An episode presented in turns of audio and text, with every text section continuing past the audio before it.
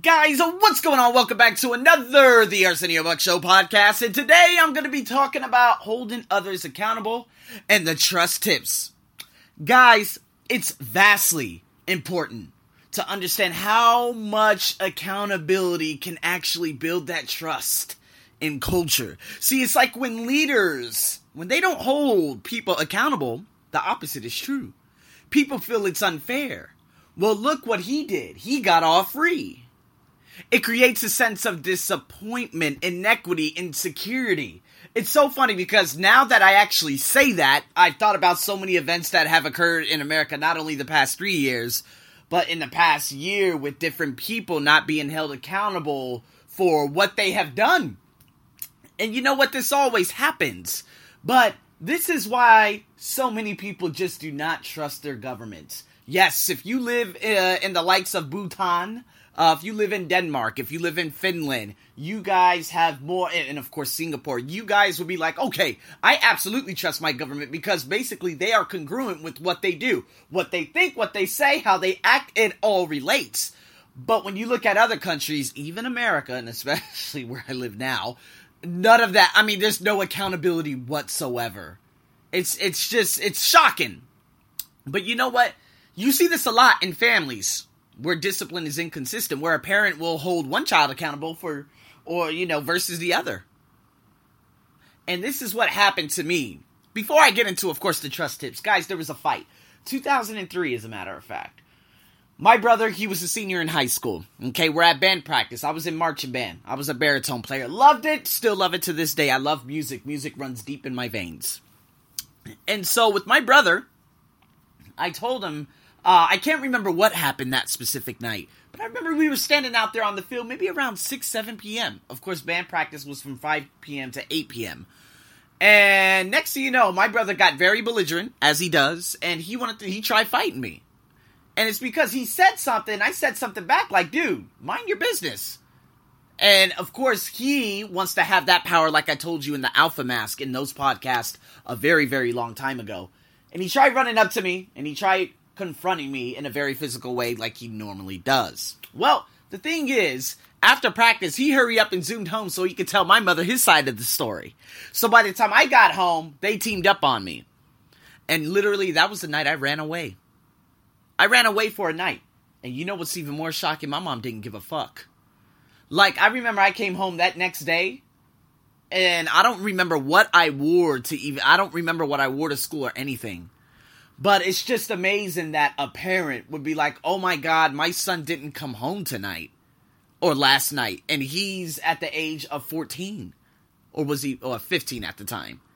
And so you could see that some parents, and my mom, I think she was scared of my brother. She was scared because my brother has such an overbearing voice. It's kind of like the movie Fences.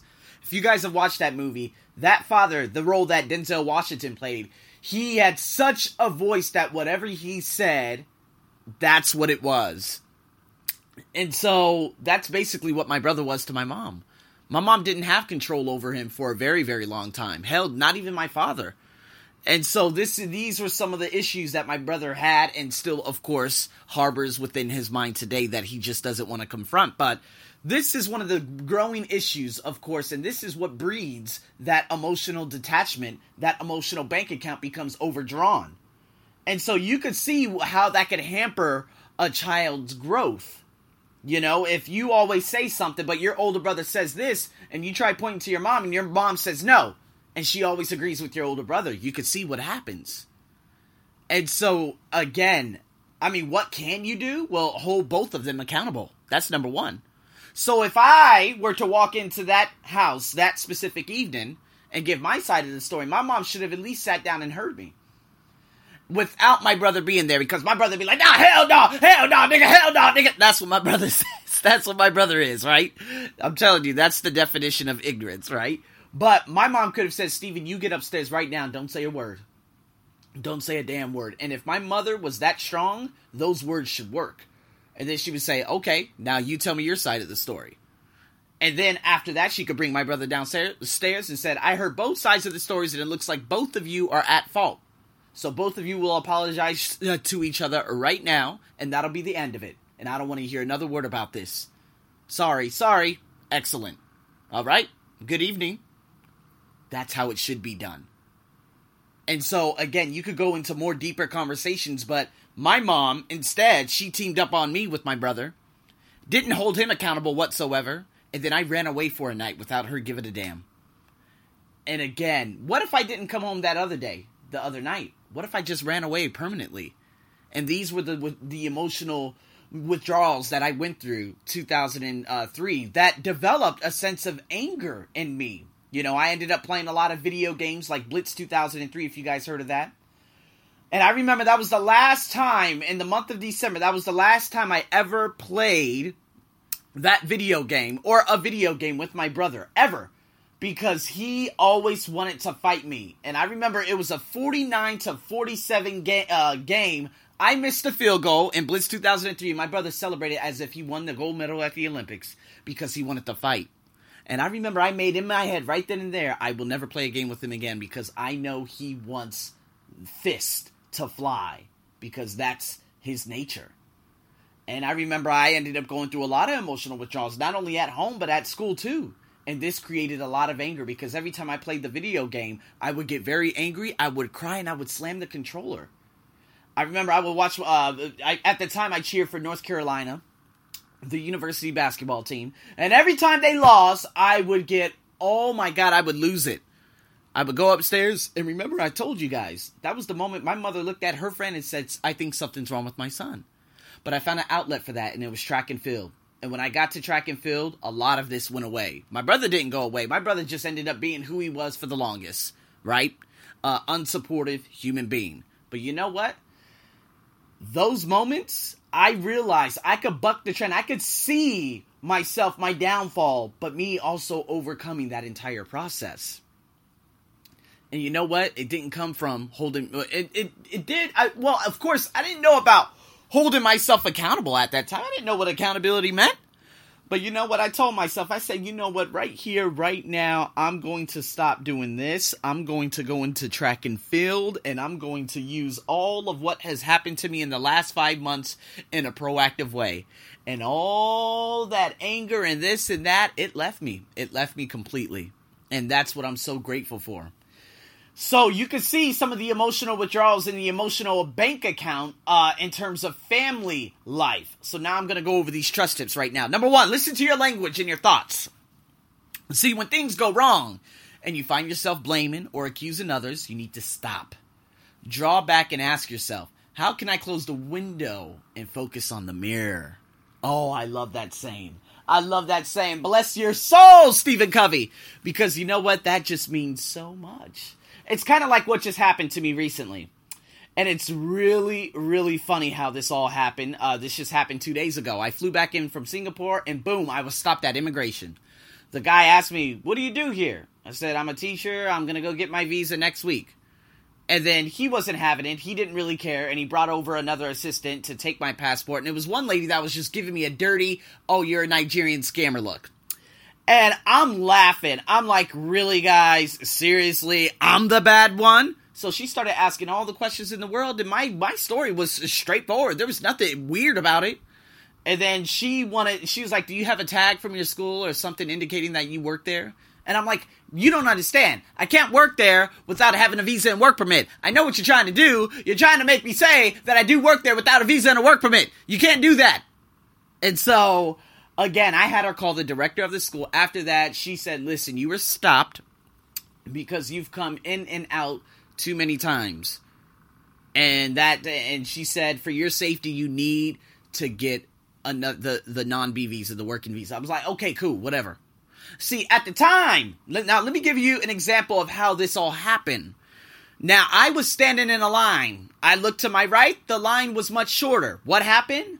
I ended up switching lines. In the process, I split my pants. Guys, I was commando. Yes, for those of you out there in America, commando means I had no draws. Why weren't you wearing draws that day, Arsenio? Well, guess what? Those pants were just too tight. I've grown out of them because I'm a beast now. And so here I am with air breezing right through my ass. Okay? I could give a damn about being stopped at immigration. But you know what? If I hadn't, if I didn't make that decision right then and there, if I made the decision to just stay in this line, guess what would have happened? Nothing. Nothing. But you know what? I switched lines. And when I switched lines, that's exactly what happened. I got a tore up ass, okay? I got wind blowing right through my ass. And then, that, of course, I ended up walking up to uh, the immigration place where I got stopped, and then she asked me some, you know, you know, normalized questions. But who's accountable? I'm accountable because if I hadn't left that line, who knows what would have happened? But because I left that line, it's okay. I sat down, and why didn't you? Why haven't you gotten your visa? Uh, well, I'm accountable. One because I just don't want to pay all that goddamn money straight up. She's like, okay, you can just go to another school and get it. I was like, these schools don't hire black people. She's like, no. And of course, you know, Thai people, they love to quickly say, no, no, no racist. No, no, come on, stop it. Stop it. Because y'all probably pulled me aside. But I couldn't say that because there were a few other white people around there. I was like, oh, well, I guess you guys aren't that racist.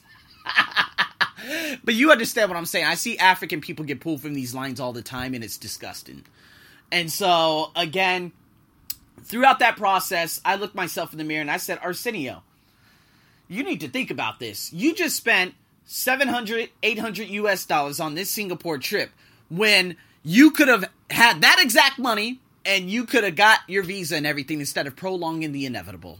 So I'm accountable 100%. It ain't their fault. It ain't the racist fault. It ain't the gods of racism fault. It's no one's fault but I.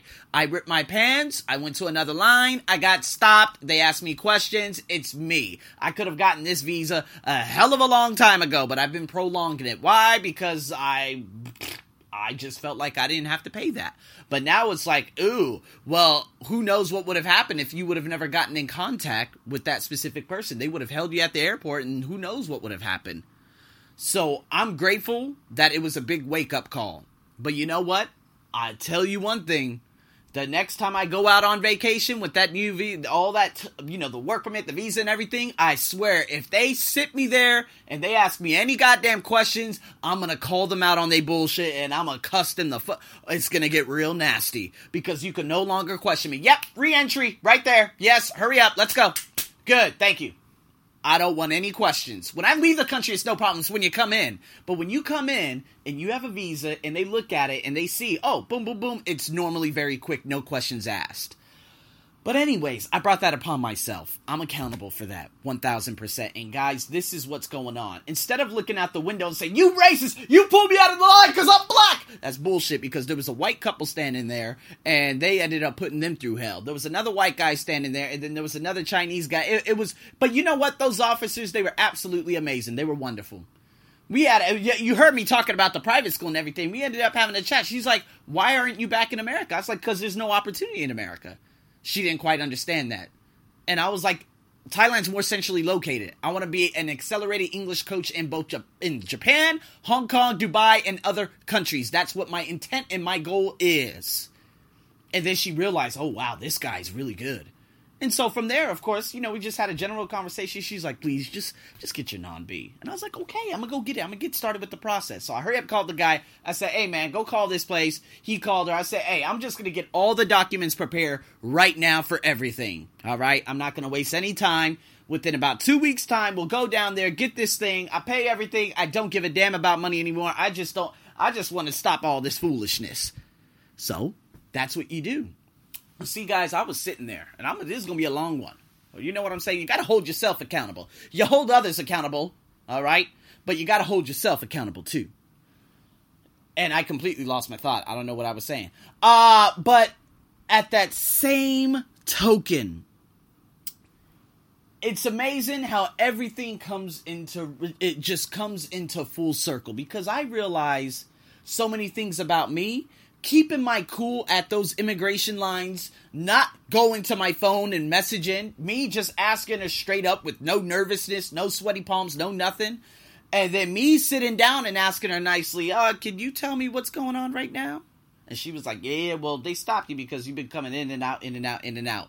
And you know what? I could even trace this back and not hold myself accountable and say, oh, yeah, that, that punk ass lady that I made that podcast about over there at the main immigration house. She's probably the one that put a message in there saying if he come in again, stop him and ask him questions and see what the hell he's doing here.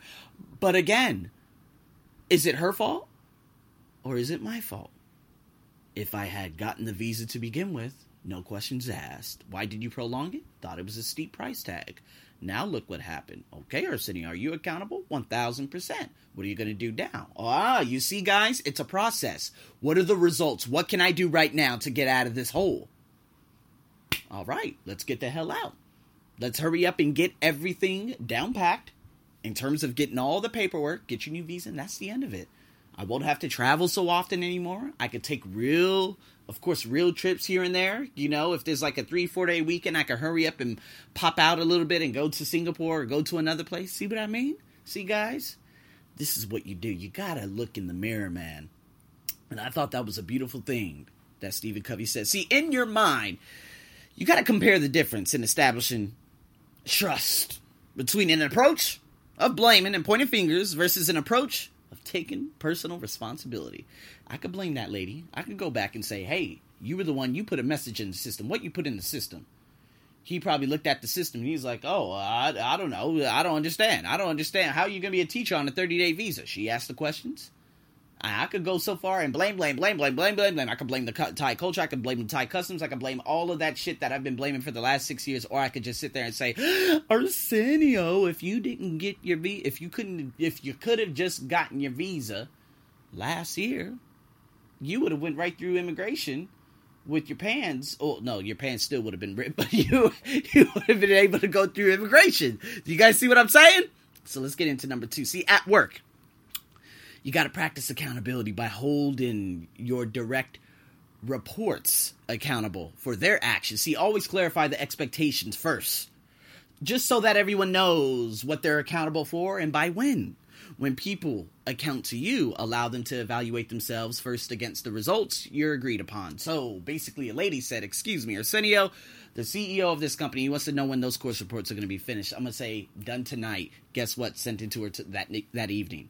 Okay? You clarified.